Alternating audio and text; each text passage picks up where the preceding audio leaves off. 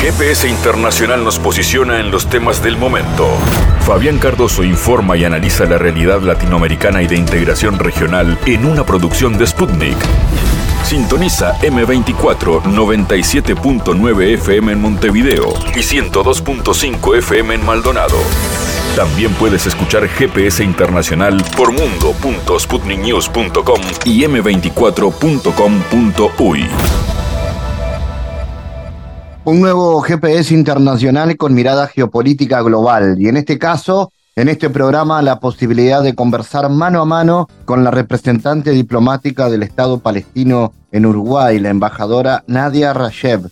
Con ella queremos conocer la posición de Palestina en base a esta situación de conflicto bélico que se viene dando en esa zona del mundo. ¿Qué mirada tiene Palestina respecto a esta situación? ¿Considera que la acción que en su momento realizó el grupo Hamas y la respuesta de Israel ha sido desproporcionada? ¿Qué mirada se tiene respecto a la escalada del conflicto bélico y la participación de otras potencias del mundo en esta situación? ¿Habrá salida consensuada para la paz en esa zona? Vamos a ver qué tiene para decirnos la representante diplomática palestina. Además, iremos hacia Chile. Allí nos espera el periodista Raúl Martínez. Con Raúl queremos conocer la estrategia internacional que tiene el gobierno de Gabriel Boric, que tiene además un frente interno bastante complejo, pero de cualquier manera, desde el punto de vista de la agenda exterior, Chile se muestra amplio y abierto, sin condicionamientos.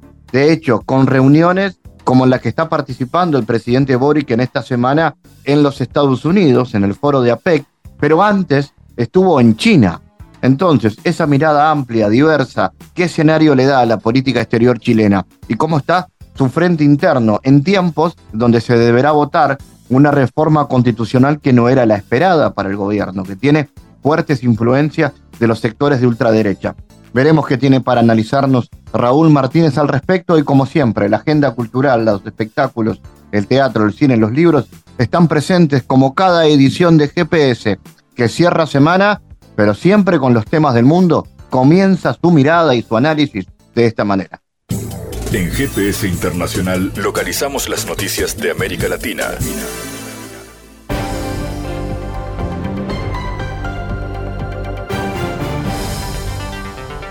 Ahora noticias, el presidente de México, Andrés Manuel López Obrador, descartó que la nación rompa relaciones con Israel por el conflicto que se está desarrollando desde hace un mes en la Franca de Gaza. Quiero decirlo con mucha claridad, no vamos a romper relaciones con Israel ni vamos a tener una postura más allá de buscar la paz, de evitar que siga la guerra y que se extienda el conflicto, afirmó en su conferencia de prensa. El mandatario mexicano reiteró que la nación latinoamericana seguirá impulsando que se concentre una solución a las tensiones que hasta el momento han dejado más de 100.000 civiles muertos, en su mayoría niños y mujeres en Gaza y más de 1.400 fallecidos en Israel. Optamos por el apego a los principios constitucionales de solución pacífica en las controversias y esa es nuestra postura. En el mismo evento, López Obrador criticó a la Organización de Naciones Unidas, ya que consideró no actuaron a tiempo para frenar los actos violentos en la región. Creo que la ONU se tardó porque desde los primeros momentos debió llamar a todos los países miembros las Naciones Unidas no dimensionaron lo que podía pasar y empezaron con las condenas cuando se tenía que haber buscado el acuerdo desde el principio, puntualizó. Y no hemos tenido ningún problema. Pero pues somos libres. Es como el caso de ayer, que la embajadora de Israel en México expresa que no está conforme con nuestra postura tiene todo su derecho a decirlo, a manifestarlo, porque somos libres. Nosotros respetamos al gobierno de Israel y muchísimo más al pueblo de Israel, pero nosotros no queremos la guerra. Nosotros no queremos la violencia. Nosotros somos pacifistas y no queremos que pierdan la vida ningún ser humano de ninguna nacionalidad, sean de Israel, sean palestinos. Queremos eh, que se garantice el principal de los derechos humanos, que es el derecho a la vida, y somos pacifistas. Entonces respetamos mucho su comunicado, su posición, su postura, pero ojalá y nos comprenda, porque nuestra política exterior se alimenta de principios y está definida en la Constitución.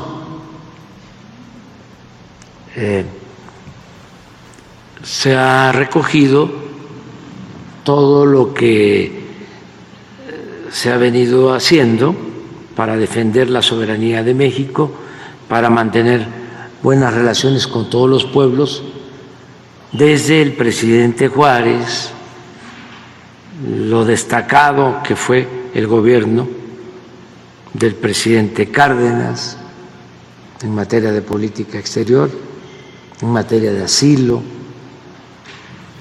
lo que fue la doctrina Estrada antes, eh, los años 30 del siglo pasado, y eh, la trayectoria de política exterior de México, que está en el artículo 89 de la Constitución. Es eh, una de las facultades del presidente, pero me tengo que ajustar a esos principios que están ya en la Constitución, que son el fruto de nuestra historia política y quedaron plasmados en la Constitución. La última reforma fue la época del presidente Miguel de la Madrid. ¿Por qué no pones el artículo 89? Justo, bueno, disculpe, pero por ejemplo, la gobernadora de Quintana Roo se reunió ayer justo con la canciller eh, Alicia Bárcenas, porque una de uno de las dos mexicanos que están este, o sea, están, no puedo decir los nombres, porque al final también quisiera preguntar si los familiares han pedido el resguardo de estos nombres y las fotografías, porque el tema de seguridad de estas personas y saber, porque parece que tiene una doble nacionalidad uno de los dos, de las de estas dos personas. Sí, estamos este, en comunicación con los familiares y la Secretaría de Relaciones está atendiendo. También eh, está por llegar, si no es que ya llegó a Tel Aviv, el primer avión que se envió para eh,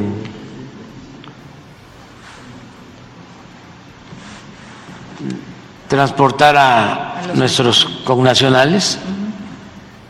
Y más tarde va a llegar el segundo. Y la Secretaría de Relaciones está en comunicación con las autoridades de Israel para que se brinden las facilidades. Hay como mil mexicanos inscritos para trasladarse a México y estamos buscando que lleguen y estamos también pendientes de las dos personas desaparecidas. Eh, eran tres, ya se encontró a uno. Este, estamos en eso pero sí están pidiendo que el resguardo de los datos personales, porque parece que una de las embajadas ha pedido el resguardo de estos, sí, nombres. Eh, sí, eh, yo pienso que, que la Secretaría de Relaciones está haciendo bien las cosas y en estos casos lo más importante es la protección a las personas. El presidente de Chile, Gabriel Boric, encabezó la ceremonia en la que el Consejo Constituyente le hizo entrega del texto, que será plebiscitado en diciembre, el 17 de diciembre, nuevamente, la ciudadanía será quien decida si acepta o no la propuesta de una nueva constitución para Chile. Invito a nuestros compatriotas a informarse y cumplir con el ineludible deber ciudadano de votar para definir en conjunto el futuro de nuestra patria, señaló el mandatario.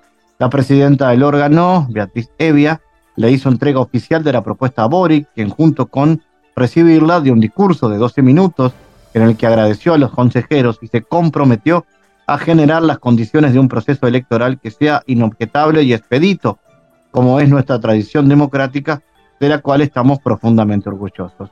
Nuestros compatriotas contarán con la información necesaria para poder tomar una decisión seria y responsable, pensando siempre en lo mejor para nuestra patria.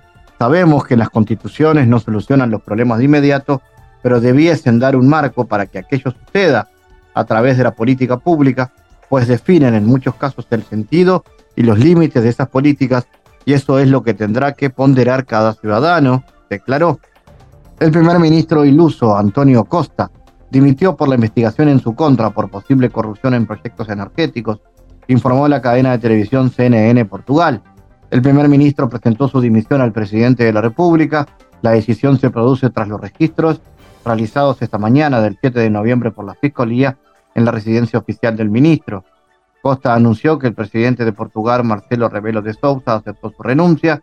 Más temprano, el 7 de noviembre, el canal comunicó que la Fiscalía detuvo a cinco personas durante los registros en la residencia del primer ministro en el marco del caso penal en su contra. Según el medio, la Fiscalía investiga hechos que pueden constituir crímenes relacionados con el abuso de poder, corrupción activa y pasiva de personas que ocupan cargos políticos. Los pagos de intereses anualizados estimados de la deuda pública estadounidense superaron el billón de dólares a finales de octubre. Esta cantidad se ha duplicado en los últimos 19 meses y equivale al 15,9 de todo el presupuesto federal para el año fiscal 2022, según muestra un análisis de Bloomberg. Las cifras se calcularon utilizando datos del Departamento de Tesoro de Estados Unidos que indican los salsos mensuales de deuda pendiente del gobierno y el interés medio que se paga. El empeoramiento de los indicadores puede reavivar el debate sobre la senda fiscal de Estados Unidos en medio del fuerte endeudamiento de Washington, destaca Bloomberg, y prevé que los bonos del Tesoro estadounidense podrán verse sometidos a una renovada presión vendedora en 2024 a causa de la abultada factura del pago de deuda. Habrá nuevos aumentos de las subastas de cupones y de bonos del Tesoro en circulación en el futuro, además de déficit de más de 2 billones de dólares en un futuro previsible. También habrá que refinanciar los vencimientos en escalada tras el aumento de la emisión a partir de marzo del 2020, añadieron.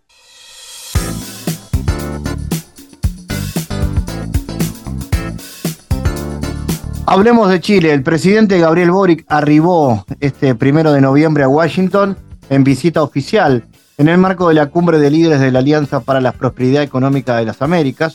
La respuesta de la nación angloparlante a la iniciativa china de la franja y la ruta. El viaje del presidente a Estados Unidos se produce solo 15 días después de su visita oficial a Pekín, la cual fue recibido con honores de Estado por el gobierno de la República Popular China. En el marco de la Chile Week China 2023 celebrada en Beijing, el gobierno de Boric anunció millonarias inversiones chinas en la industria chilena del litio para la fabricación de cátodos del mineral con valor agregado, una inversión en infraestructura y transferencia de competencias hacia los trabajadores locales. Este es uno de los temas que vamos a analizar junto al periodista Raúl Martínez, que está con nosotros. Raúl, gracias por atendernos como siempre ¿Cómo analizas la política exterior del gobierno de Boric? ¿Ha sabido sortear la creciente fragmentación global a raíz de la confrontación entre China y Estados Unidos?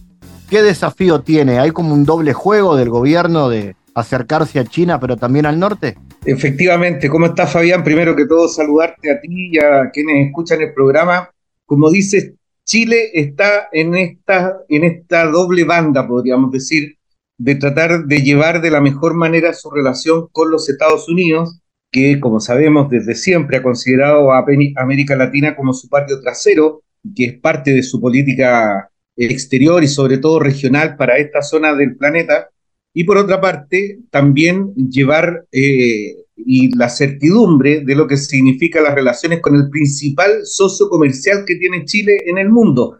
El principal socio comercial de Chile es China no es los Estados Unidos, ni tampoco un país de la región, a pesar de la presencia de algunas empresas del, comercio que están en algunos países de América Latina, como por ejemplo Colombia, Perú, Argentina, entre otros.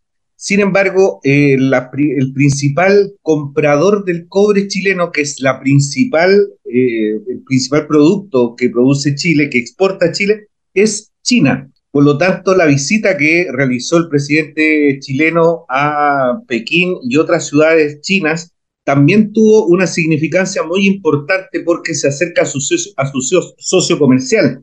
Hay que decir que la visita, esa visita a ese país tan lejano, tuvo varias, varias escalas, ocho escalas, lo que da cuenta del esfuerzo que hace el gobierno chileno a pesar de las dificultades que tiene poder llegar allá a raíz de un mal avión presidencial que tiene Chile, de llegar a esas lejanas latitudes para poder mantener esa relación comercial y también política abierta, viva, y que eh, le significó también algunas críticas en lo interno, porque efectivamente una de las cosas que se, que se plantea es que el presidente Gabriel Boric, acompañado por la vocera de gobierno, Camila Vallejo, que es militante histórica ya del Partido Comunista, va eh, precisamente en condición de vocera y no a plantear comercio, que es lo que más le interesa a la derecha en este país, que las relaciones entre Chile y China se centren en lo comercial.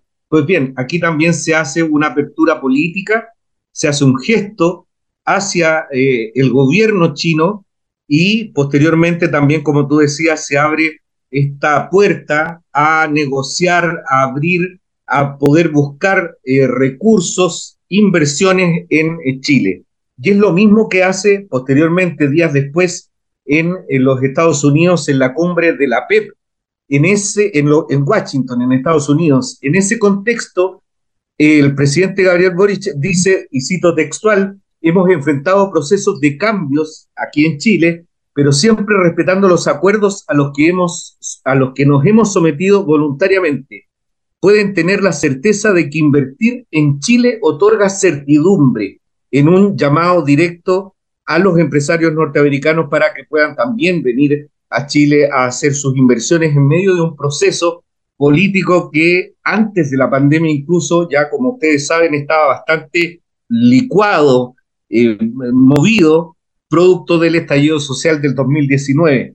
Es decir, una, una situación de política exterior en donde el presidente Gabriel Boric tiene que jugar a estas dos bandas y que también se atreve a plantear directamente al presidente Joe Biden de los Estados Unidos la necesidad de que Washington y el Departamento de Estado retire a Cuba del listado de países patrocinadores del terrorismo internacional, que como sabemos Estados Unidos mantiene a Cuba desde hace bastantes años ya a, la isla caribeña en esa condición. Lo hace directamente con el máximo líder político de la potencia mundial y eso también le ha valido algunas críticas. Sin embargo, también Chile, invariablemente, incluyendo el gobierno de Sebastián Piñera, en los últimos, eh, en, la última década recién pasada, eh, votó en contra del bloqueo de los Estados Unidos contra Cuba y esa fue también la posición que planteó con su voto en la última Asamblea General de Naciones Unidas, en donde fue vista esta situación y en donde los únicos países que votaron a favor del bloqueo a Cuba fueron Israel y los Estados Unidos con la abstención de Ucrania. Es decir, ya ni siquiera Palau, que estaba eh, apoyando hace algunos años atrás, este bloqueo contra, eh, contra Cuba está siendo apoyado por esa pequeña isla del, del, Pacífico, eh, de, esta política norteamericana que se mantiene hace más de 50 años.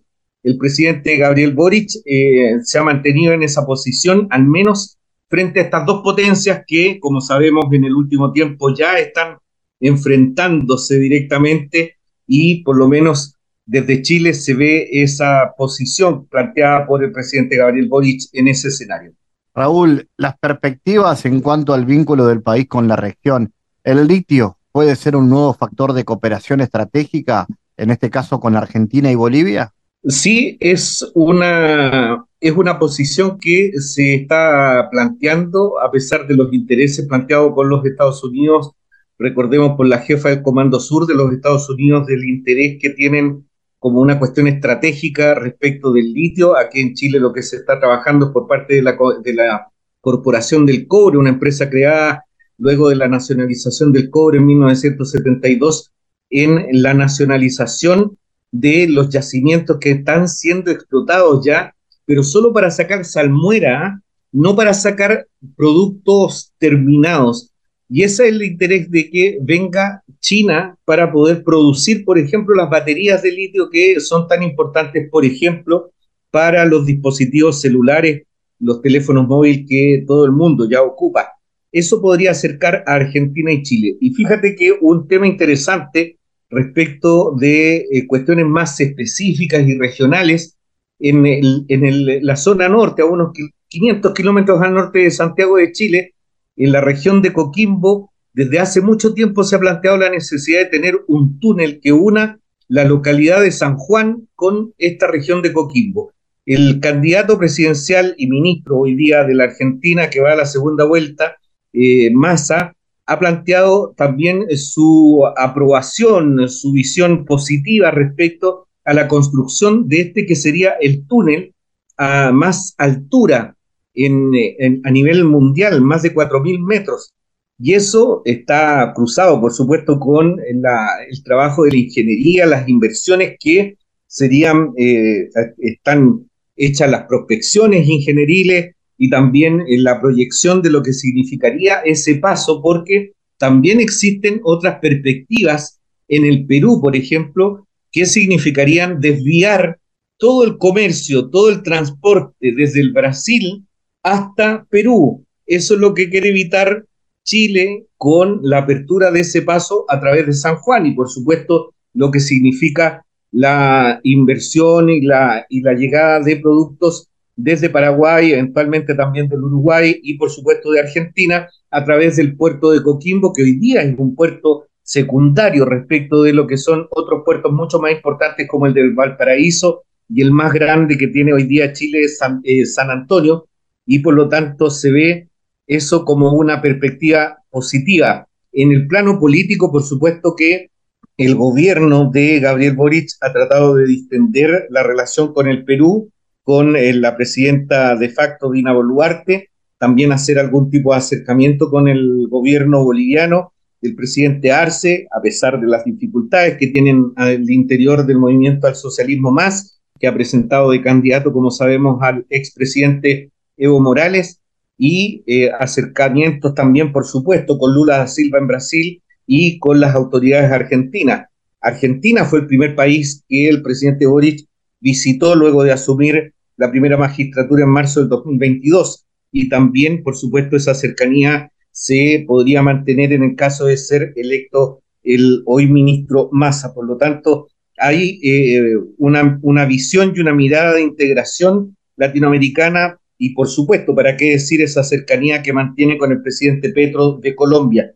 En el plano de los últimos acontecimientos internacionales que han revestido un carácter em, global, como es la agresión israelí contra la franja, contra la población civil en la franja de Gaza, el presidente Petro ha mantenido, como sabemos, una posición bastante crítica. Bolivia suspendió sus relaciones diplomáticas y Chile llamó a su embajador en Tel Aviv a Santiago para consultas. Y ayer, día martes, decidió eh, dejarlo en Santiago como un gesto también diplomático que, como sabemos, es bastante fuerte, considerando que cuando ya se llama consulta es un paso bastante duro. Posteriormente lo mantiene en Santiago y están más o menos eh, tensionadas las relaciones.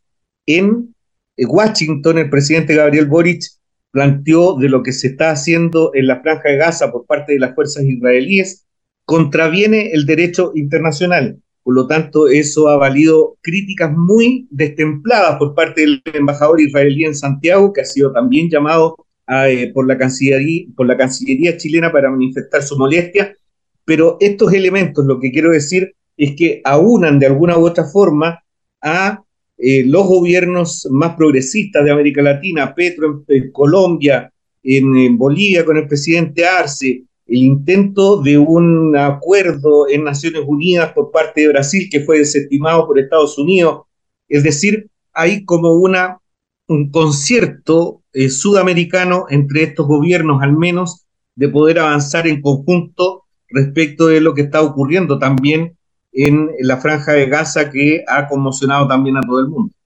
Raúl, ¿cómo ha sido la relación volviendo ahora a escenario local, ¿no? Gobierno y oposición.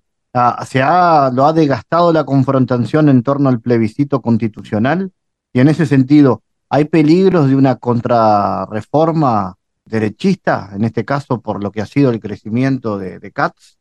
El, crecimiento de CAST sí ha sido un elemento eh, que ha tenido un rol, un rol en, en, la política y en el escenario del último tiempo. Ya hay una fragmentación política en el Parlamento que ha sido muy dura y muy difícil de sortear para el gobierno del presidente Gabriel Boric, considerando que no tiene mayorías parlamentarias en ninguna de las dos cámaras en el Senado ni tampoco en la Cámara de Diputados y que le ha costado mucho sacar adelante proyectos que han sido importantes para su gestión y que fueron comprometidos en el programa de gobierno, como por ejemplo la reforma al sistema de pensiones.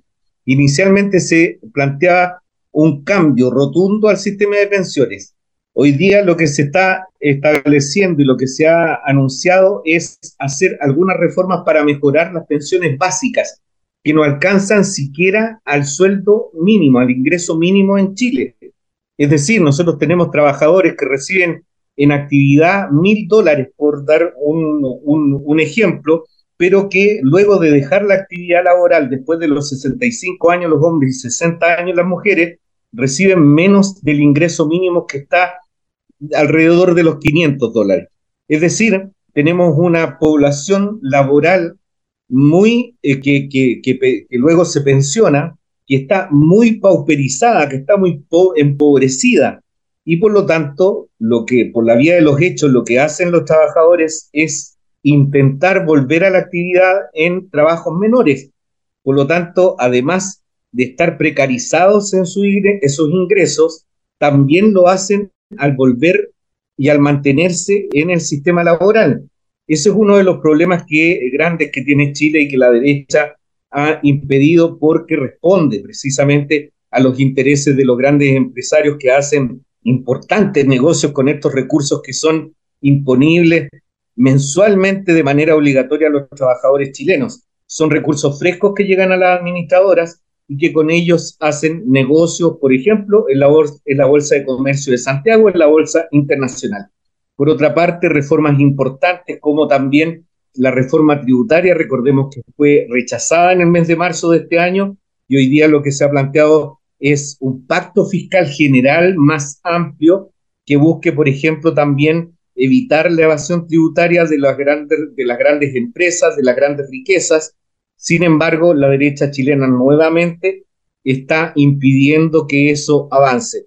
Este día miércoles, en, el, en la sede del Congreso Nacional en Santiago, se entregó el proyecto de constitución que, eh, como sabemos, estaba constituida este grupo de convencionales principalmente por la derecha chilena y que finalmente impuso sus términos en esa propuesta constitucional. Y que, por ejemplo, en Chile no se puede privatizar los bordes costeros o los bordes de los ríos en esta propuesta constitucional esa posibilidad queda abierta. Se termina con la negociación colectiva, se termina con la sindicalización, contraviniendo convenios internacionales suscritos por Chile hace más de 20 años.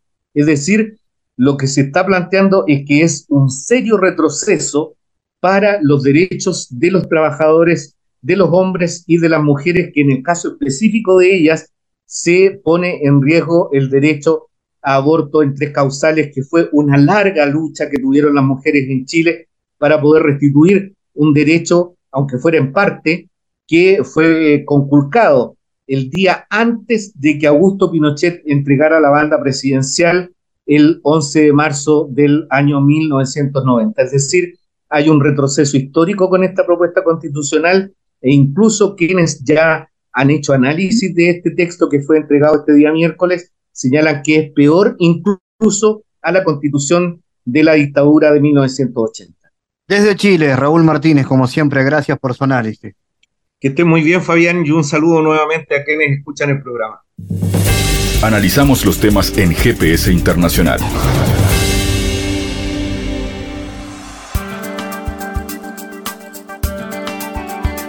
En GPS Internacional tenemos la posibilidad de conversar con la embajadora del Estado palestino en Uruguay, Nadia Rachel. Con ella queremos analizar el estado de situación del conflicto en la franja de Gaza a partir de la intervención del grupo Hamas y la respuesta que se tuvo eh, por parte del Estado de Israel. Vamos a recibir con gusto a la embajadora Rachel. Embajadora, ¿cuáles son las causas de esta escalada del conflicto palestino-israelí y cuál ha sido la agenda del gobierno ultraderechista israelí con respecto a Gaza? ¿Cómo es la situación en el momento en la franja de Gaza y cómo analiza la situación humanitaria?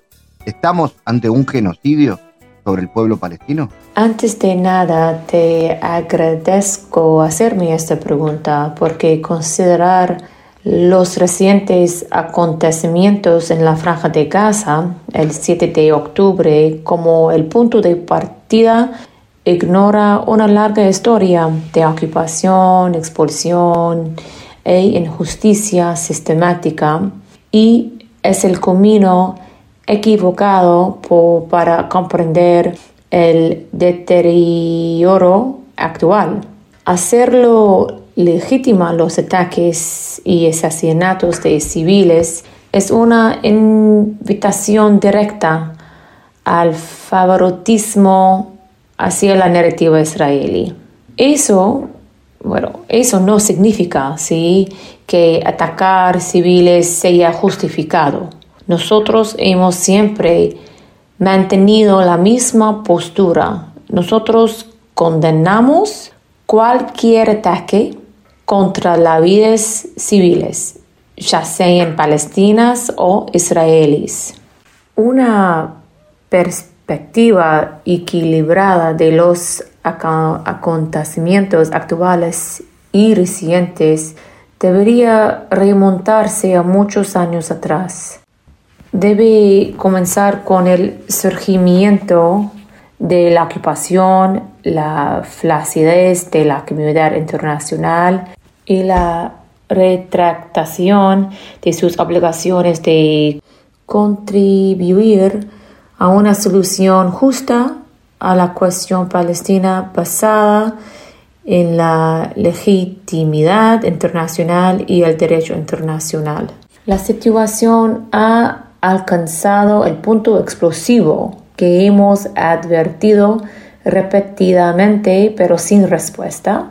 Crisis tras crisis, nuestras peticiones a la comunidad internacional para que actúe conforme a las responsabilidades políticas, jurídicas, humanitarias y morales frente a esta continua injusticia siguen, ser, siguen sin ser escuchadas, mientras la potencia ocupante se vuelve más feroz, racista y extrema, sus ataques sistemáticos contra el pueblo palestino y las violaciones de los derechos humanos aumentan día a día y las peticiones de protección internacional para, nos, para nuestro pueblo siguen sin ser escuchadas.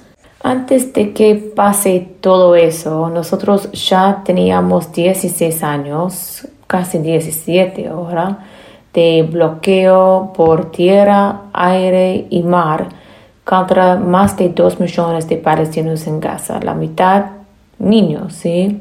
Y el castigo colectivo contra toda la población palestina mediante el bloqueo muros, regímenes de permisos y 645 puestos de control, terror y violencia por parte de los colonos israelíes que deambulan por todo el territorio palestino, intimidando, acosando, asesinando y mutilando a civiles palestinos y ¿qué más? Eh, incendiando, em, vandalizando y destruyendo sus propiedades de forma similar a los pogromos. Además de ataques a lugares sagrados, en, particular a la mezquita de, de Al-Aqsa, provocaciones, incitaciones y agresiones a fieles palestinos, musulmanes y cristianos violando el derecho internacional y el statu quo histórico y legal. Desde que empezó la agresión israelí en Gaza, los palestinos lo hemos dicho al mundo. Israel lo que quiere es lo que siempre quiso, más tierra palestina y menos palestinos en ella.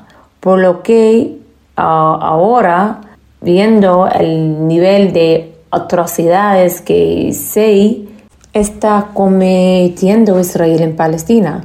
Y Netanyahu dijo, eh, Netanyahu que dijo públicamente que Israel se encargara de Gaza después del conflicto. La imagen está más cristalizada que nunca. Más, más anexión, más ocupación y más destrucción y limpieza étnica de los palestinos es aterrador, especialmente a la luz de la Carta Blanca dada por todo algunas potencias mundiales para que Israel pueda llevar esto a cabo impunemente.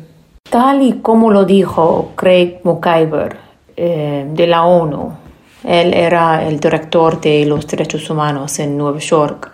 Esto es un genocidio en toda regla. Este es un caso de genocidio clásico. El proyecto colonial europeo y de colonos en Palestina ha entrado en su fase final, encaminada a la destrucción acelerada de los últimos restos de la vida indígena palestina en esa tierra. Nos resulta incomprensible que haya una aceptación del genocidio llevado a cabo en Palestina mientras el mundo se lo justifica a Israel diciendo que está en su derecha a la autodefensa. Mira, Israel no tiene derecho a defenderse contra un pueblo que está ocupando. El pueblo ocupado sí tiene derecho a defenderse. Entonces, sobre la situación, mira, eh, durante 32 días Israel ha estado bombardeando Gaza, donde viven dos millones de palestinos, de los cuales la mitad son niños. Hasta ahora Israel ha asesinado a más de 10.000 civiles, entre ellos 5.000 niños, ¿sí? Niños. 50 familias han sido aniquiladas los palestinos ahora están enterrando a sus familiares en fosas comunes. Imagínate, los padres han escrito los nombres de sus hijos en sus brazos y piernas para identificarlos si mueren. Además, hay más de 25 mil heridos. Un millón y medio de personas han sido desplazados y un y, 50% de los hogares han sido destruidos. Esta es la sexta vez que Israel ataca Gaza en los últimos 17 años. El, igual que en esos ataques, actualmente Israel está bombardeando hospitales, mezquitas inglesas, escuelas de la ONU, universidades, ambulancias y campos de refugiados. Israel no puede bombardear hospitales y campos de refugiados porque puede haber alguien a quien están tratando de atrapar no es un videojuego en el que pueden disparar desde el aire más de 25 mil toneladas de bombas. Israel ha dicho que su objetivo no es la precisión, sino el máximo daño. Y ahora además, como, como sabe, cortaron el acceso del agua, electricidad, comida y combustible para todo el pueblo palestino. Los médicos en los hospitales, si necesitan operar a los heridos, tienen que hacerlo sin anestesia, anestesia y usando la luz de, los, de su celular. Imagínate, estos niños también que están, por ejemplo, que están quemados como el fósforo blanco, que es un arma que está prohibida. Los, los doctores, ellos necesitan ayudarles sin anestesia estos niños tienen hambre y sed y muchos han perdido a sus padres y otros familiares. Hay mucho más que puedo decir, pero esto es solo una parte de la pesadilla que el pueblo palestino está viviendo. Y quiero dejar algo muy, muy claro. Esta no es una guerra en contra de Hamas. Esta es una guerra contra el pueblo palestino. Yo creo que el mundo tiene ser agradecido a Gaza por enseñar la verdadera doble moral de los dirigentes del mundo. Les cuesta muchísimo pararle los pies a Israel o al menos tirarle de la oreja por cometer la matanza más horrenda y que más vidas inocentes y más niños ha robado en las, en las guerras de Siria, Afganistán y Ucrania. Gaza es un cementerio para los niños, dijo el secretario general de las Naciones Unidas. Voy a repetir eso porque es, muy... Yo no puedo imaginar que Gaza es un cementerio para los niños. El mundo ve la verdadera cara de Israel. Durante años de subyugación del pueblo palestino ha intentado mostrarle el mundo que es un startup, high-tech, seguridad insuperable, país ecológico.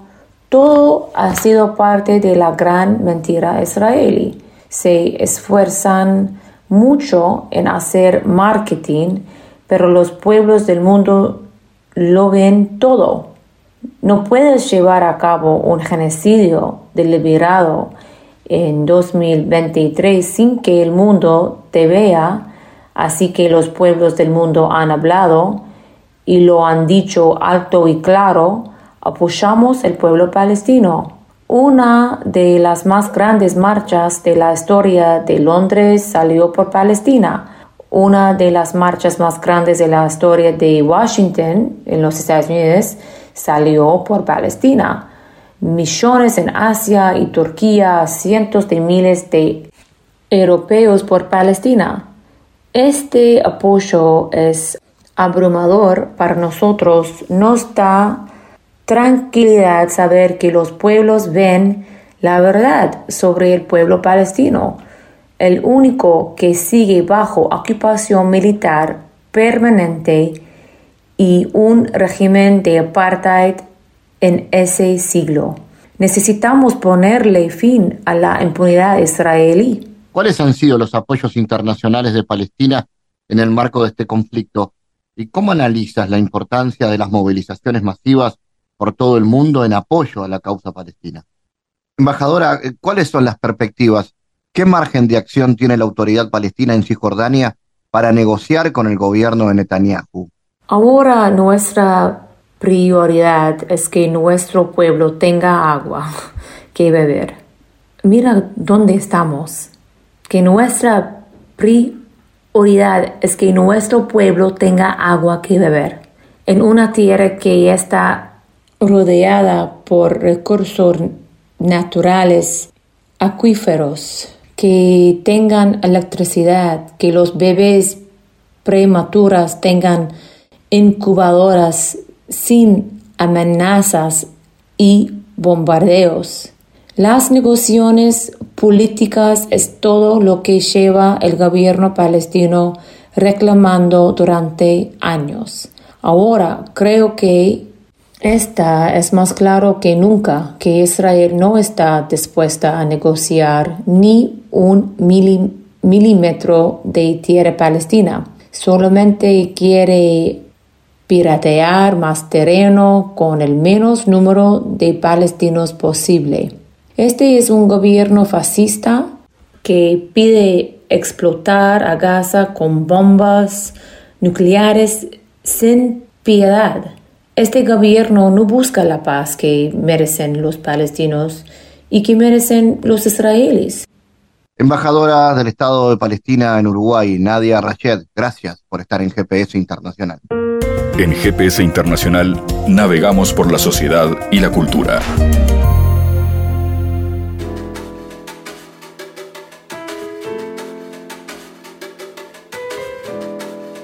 Bueno, vamos a contarles del estreno de Hijas e Hijos eh, con la dirección de María Varela, que se estrenará este 18 de noviembre, los sábados a las 9 de la noche, los domingos a las 7 de la tarde. Son siete funciones en el Teatro Victoria. Así se presenta como una pareja de físicos nucleares jubilados que viven en una pequeña cabaña cerca del mar. Sus vidas se han visto afectadas por un reciente desastre de forma inesperada. Llega una ex colega a quien no veían desde hace 38 años. Un pedido urgente e inusual vendrá a alterar la precaria y ordenada existencia de esta pareja. Un pedido que les va a cambiar la vida a ellos y a otros como ellos. Vamos a conocer más sobre esto. Está la actriz Bettina Mondino en contacto con nosotros. Bettina, bueno, ¿de qué trata la obra? Más allá de lo que les he podido contar en esta breve presentación. ¿Cómo aborda la problemática de los vínculos y sus dificultades?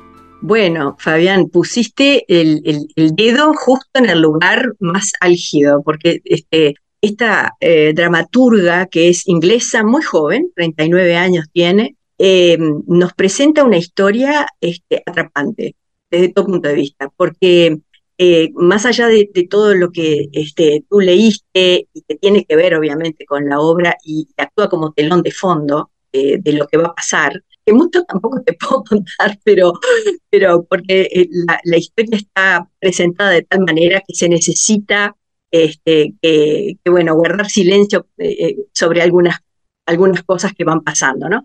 Pero lo, fantástico de esta, de esta dramaturga, Lucy Kirkwood, es que em, nos plantea nuestra relación con el entorno, el entorno más, eh, más grande, digamos, eh, más expansivo, que sería el planeta mismo, que, le estamos haciendo a, este planeta, qué le hemos venido haciendo a este planeta, que es un tema que viene ya de, mucho tiempo, y por algo este, elige poner tres personajes grandes ya, mayores, sesentones, en, un punto de su vida en que se merece una reflexión sobre este tema, ¿no? Pero no es, no es eh, una reflexión, digamos, eh, tranquila, eh, una meditación plácida. No, lo pone, nos obliga a reflexionar desde un torbellino de cosas que van pasando y que nos obliga a tener miradas, nos obliga, no, no, nos obliga buenamente, ¿no? Este, a mí me interesa muchísimo ese tipo de interpelación.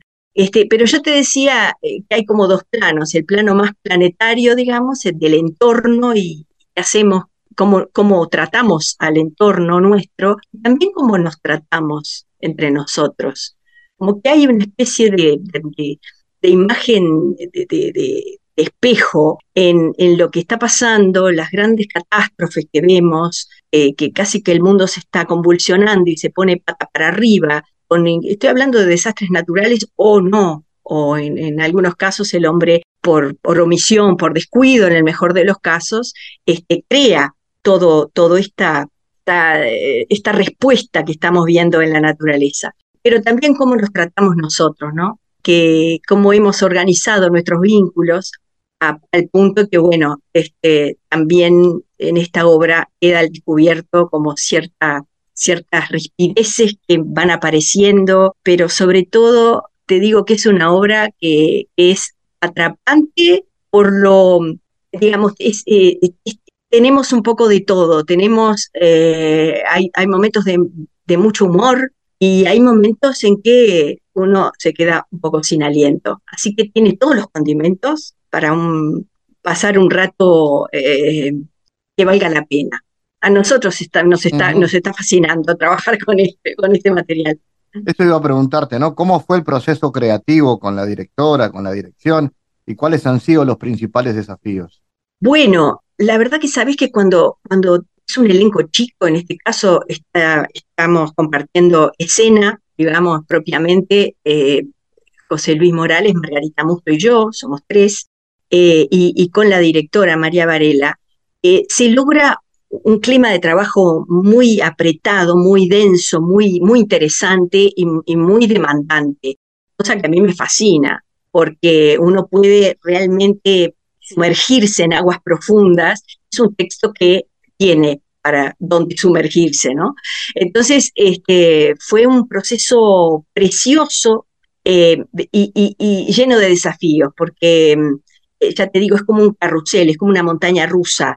Eh, se combinan y se contrastan estados muy diferenciados, situaciones que van de, un momento a otro, cambian de repente y, bueno, es, el desafío es mostrar cómo nosotros en nuestra humanidad desplegamos a veces conductas este, digamos, luminosas y no tan luminosas.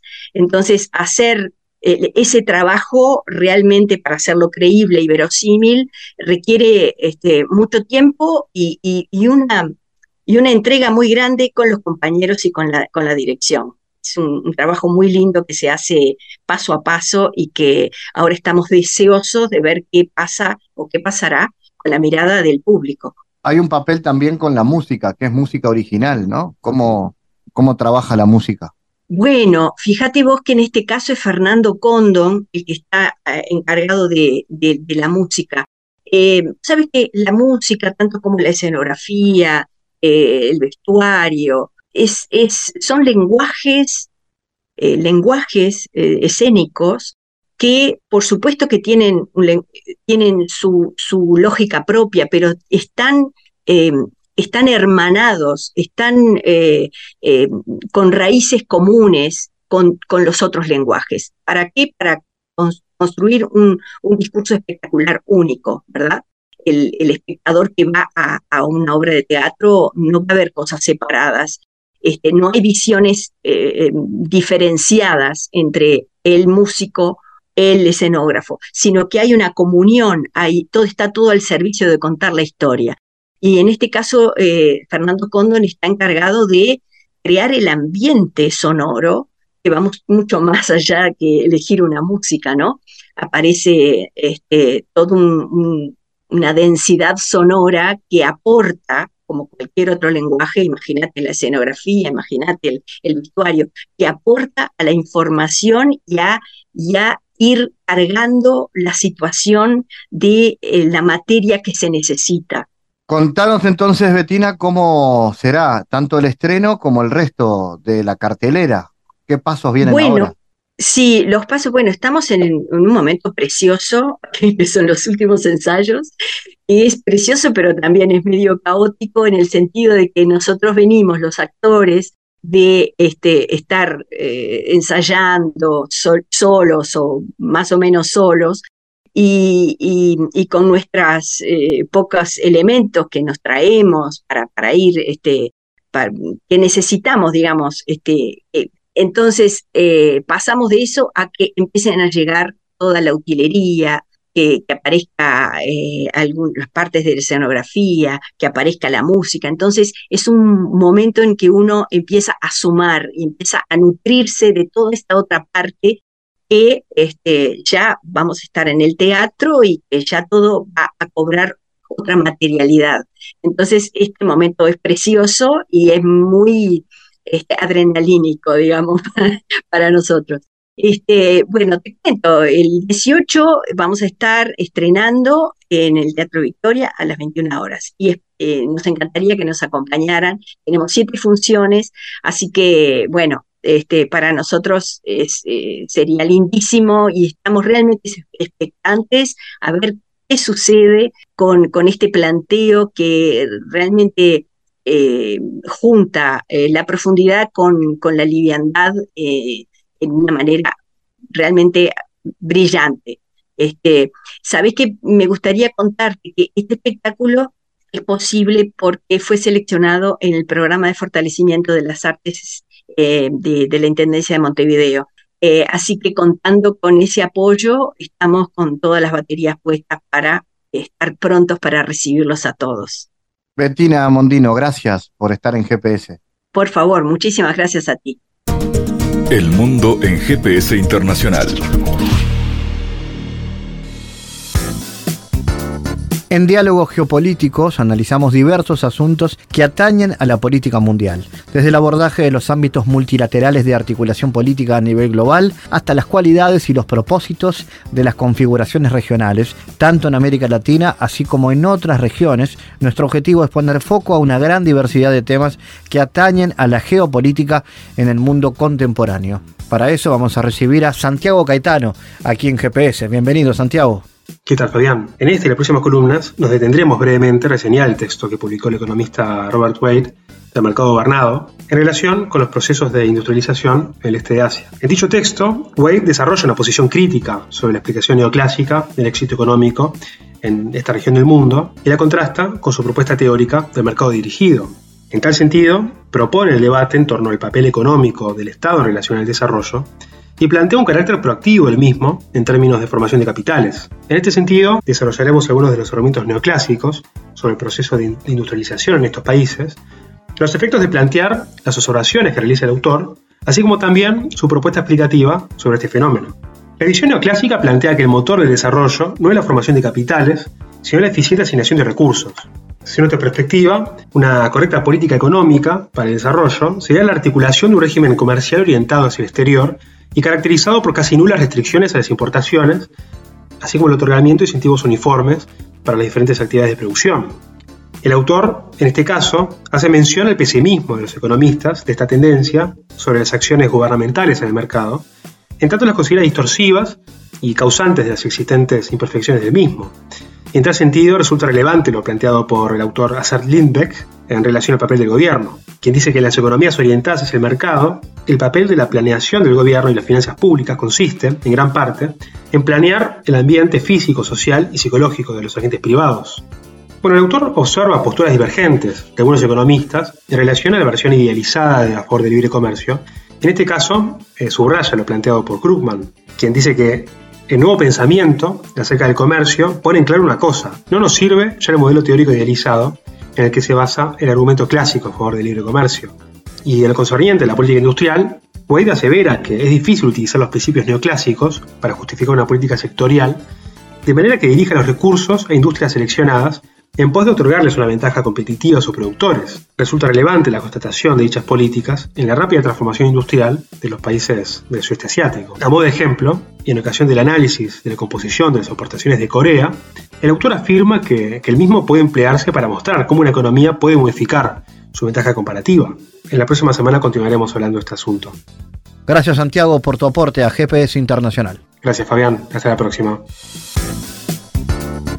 GPS Internacional, una producción de Sputnik con la producción periodística de Santiago Caetano, siguiendo los temas más importantes de la agenda latinoamericana y con visión global. Esta producción de Sputnik que se despide y que nos invita también a que nos sigan a través de las redes sociales. En Twitter somos GPS Inter y estamos también en Facebook, GPS Internacional.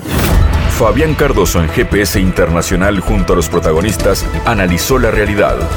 Una producción de Sputnik por M24, 97.9 FM en Montevideo y 102.5 FM en Maldonado. Que puede volver a escuchar en mundo.sputniknews.com y m24.com.uy.